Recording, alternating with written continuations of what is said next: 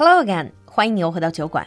今天节目开始之前，几个小通知。首先，酒馆又要做直播了。今天也就是四月十三日晚上八点，就在喜马拉雅，我和安兰带大家一起继续云旅行，聊聊舌尖上的世界和我们私房的美食故事。别忘记锁定时间，我们不见不散。同时，我和安兰的酒馆新一期进阶交流口语课程正式开放报名了。快来加入我们干货满满、互动多多的课程，让你敢开口、会开口，做主动的终身学习者。另外，我们也会在本周五，也就是四月十七日晚上八点整，在 CC Talk 平台举行前一期进阶课程的毕业典礼和结业展示活动，免费对所有人开放。不管你想参加活动、咨询新一期课程，还是想加入酒馆社群，都别忘了联系小助手。小助手的微信号是 l u l u x j g two，l u l u 就是露露。xjg 是小酒馆的汉语拼音首字母，最后一个数字二，l u l u x j g two。Now on with the show. Hello again and welcome back to Across the Pond 英美大不同. Hello, Anlan. Hello. Hello, James. Hello. Last time in this segment, we talked to Anlan and James about how British and American people would react in some real life situations. Today, let's carry on that discussion and look at some more scenarios. Okay, moving on to the next question. So, we were talking about mostly acquaintance or friends or all of those, people you know. Now, let's move on to strangers. First situation in the strangers category you're walking on the street and someone bumps into you violently. What would you do, James? You watch where you're walking. Oh, you would get angry and just shout at them? Yeah, especially because it's the violent nature of the bumping in. It's not like a accidental bump or anything like that. So yeah, a lot of Americans would say, "Hey, you watch where you're watching, or you watch where you're bleh. You watch where you're walking. Ah, watch it. Yeah, watch it. I guess unless you notice this person is significantly larger than you, then probably keep your mouth shut. Yep. So they're not actually trying to be mean. It's just they want you to pay attention, so they just get really serious. Mm. and British people? So we would say, excuse me, but in a really angry tone of voice. So it's passive aggressive. Yeah, it would be very, very passive aggressive. We wouldn't actually say, watch where you're walking or shout at them.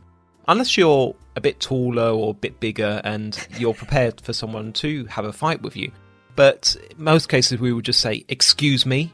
I think excuse me is usually used as a weapon in British English. It's used for everything. it's all in the voice, it's all in the pronunciation. Do you have to scoff first? Yeah. Excuse me. yeah. If you hear British people say excuse me, it doesn't always mean that they're being polite. Perhaps it's because they're angry. Hmm.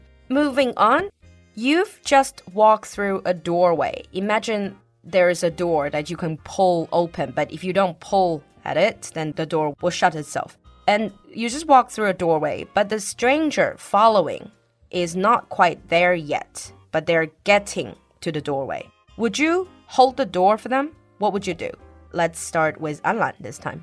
I would say in this type of situation, I would just keep holding the door for them. It's going to be a little bit embarrassing. Normally, what would happen is if the person knows that you're holding the door open for them, they will start Speed to walk up. a bit quicker and mm. they'll start to rush through and then kind of keep saying thank you a lot. What if there are lots of people? Let's say there are 10 people. They're all walking behind. Would you keep holding the door for 10 people or would you just do for the first two? No, what would normally happen in that situation is you hold a door open for the first person, then that person will open the door for the second person, and then so on and so forth. It's like a relay. Kinda, yeah. All right. What about in America? What would Americans do? It's actually more or less the same in this situation. Hmm. A lot of Americans would hold the door, and the person walking behind would notice that and probably would speed up. Hmm. And same with the group of people. It's kind of like a relay. In this And- sense, it's quite similar. But if someone holds, if a stranger holds the door for you and you speed up, uh, would you generally say thank you to them? Yes. Hmm. All right. And now moving on to an age old topic queuing, mm-hmm. lining up. I know you love this topic, Anlan, Yep. as a Brit. You're in a long queue at the supermarket and you notice a cashier right next to your till. He or she is logging on So a new till will be open. What would you do? Starting with James, what would Americans do? They'll be off to the races. Just fight other people to the new till. Yep. Yeah, they'll try to get into the new line to get through faster. Mm. Can I actually, about supermarket queuing, there's something that I always wanted to ask. Is it very common in America for people to switch queues in the supermarket? So you mean go to another line? Yeah, as in you can see, for example, A, B, C, D, four tills. And then sometimes you see A is perhaps, it looks longer, but it's faster. You originally in another queue, and then you can see A is moving faster, and then you switch to A, and then you see C is moving faster, you switch back to C. Does that happen a lot? Uh, yeah, it's fairly common. They wouldn't keep switching, mm. but yeah, people will tend to try to get into the faster moving lines or the shorter lines. Mm. This is especially true on weekends when the supermarkets are the busiest. Mm. Because in some cultures, it seems that when I do that and people give me a strange look, even if I'm not jumping the queue, but it just seems like in some cultures they're less tolerant of that behavior. Okay, let's ask Anlan, what would British people do? A British person in that type of situation would be expected and probably would most often tell the person in front of them that that queue is opening up. Oh, how nice. Instead of racing him to the new till. No. In that type of situation, I think we would just let the person in front of us know. If you just go straight to that queue yourself, that can be seen as quite rude. Mm, so you tap them on the shoulder and say, that till is open. Yeah. Okay. Now, the last question of the day is also about queuing. Now, we know that British people, they think queuing is like one of their national sports. So when another person decides to queue at the side of you rather than behind you, what would you do? Let's start with James. Being American, if someone stands next to you when they're supposed to stand behind you, they're still queuing. Would you tell them? Yep, they say lines back there. Oh, sort of direct. Let's get behind. No, they me. will say, "Get in line. Lines back there. Line starts back there." Mm. Would you actually say this to people who are trying to jump the queue as well? Absolutely. How common is it for people to say that for just strangers to pick out the queue jumpers and say lines back there?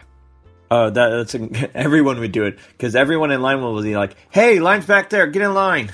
They would yell. Ah, okay, all right. So it's difficult to jump the queue in America. What about uh, in Britain? What would you do? Someone stands next to you rather than behind you when they're queuing. Okay, in this type of situation, what we probably do is we would shuffle a little bit to make sure that we're always just a little bit ahead of that person. So shuffle as in moving slightly forward. Yeah. What if they move with you? Yeah, then you just keep shuffling until you can't. The thing is, this always reminds me, it's like most times when I go on a plane or if I'm waiting to board a flight, mm-hmm. this generally happens. There's always people going, trying to. There's because there's never ever a real queue when you're waiting to go on a plane. Mm. So there's always people who are queuing either side or trying to queue on another direction. And in that type of situation, I would normally shuffle forward.